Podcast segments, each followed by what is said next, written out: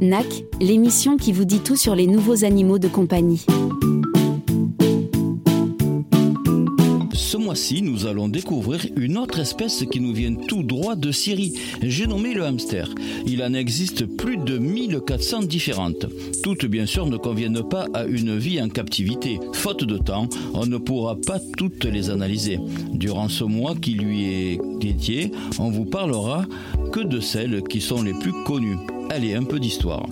Parmi les différentes espèces de hamsters reconnues aujourd'hui, le plus célèbre est sûrement le hamster doré, découvert en 1839 par le zoologiste britannique George Robert Waterhouse. Son nom, traduction du latin Chrysetus Horatus, fait référence à son pelage, mais il est aussi parfois appelé hamster syrien en raison de son origine. En effet, la majorité des hamsters dorés descendraient d'un groupe de hamsters sauvages capturés à Alep, en Syrie, pour que leur comportement soit étudié dans un laboratoire à Jérusalem. Les scientifiques les ont trouvés sympathiques et plutôt faciles à apprivoiser. Quelques-uns en ont d'ailleurs apporté chez eux, ce qui en fait la toute première race de hamsters domestiqués. Les scientifiques de Jérusalem en ont envoyé à d'autres laboratoires et en 1946, le hamster doré était devenu un animal de compagnie très populaire.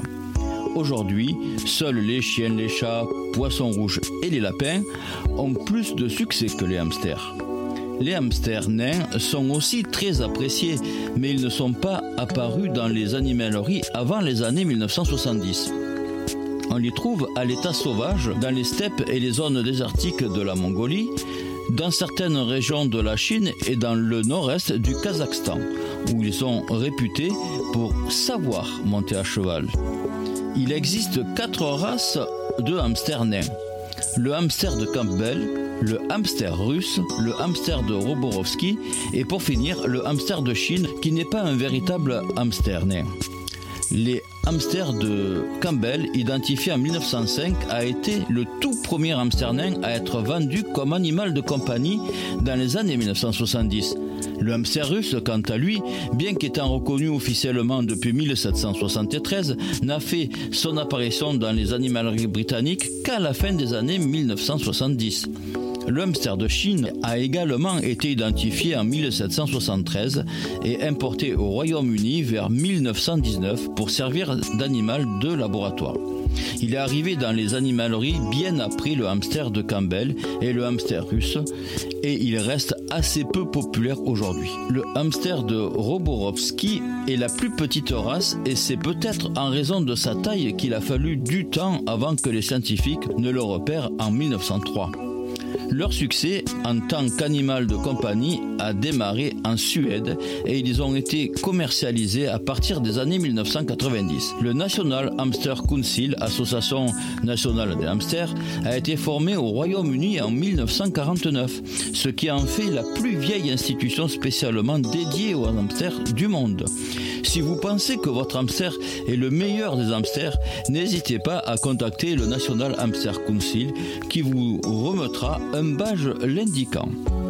Parlons un peu de sa morphologie. Tous les hamsters sont des petits rongeurs et le plus grand d'entre eux est le hamster d'Europe. Ils sont dotés de pattes et d'une queue courte, ce qui est logique pour un animal qui passe la majeure partie de son temps sous terre.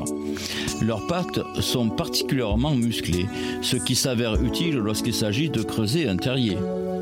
Les hamsters sont également capables de marcher près de 13 km durant la nuit à la recherche de nourriture.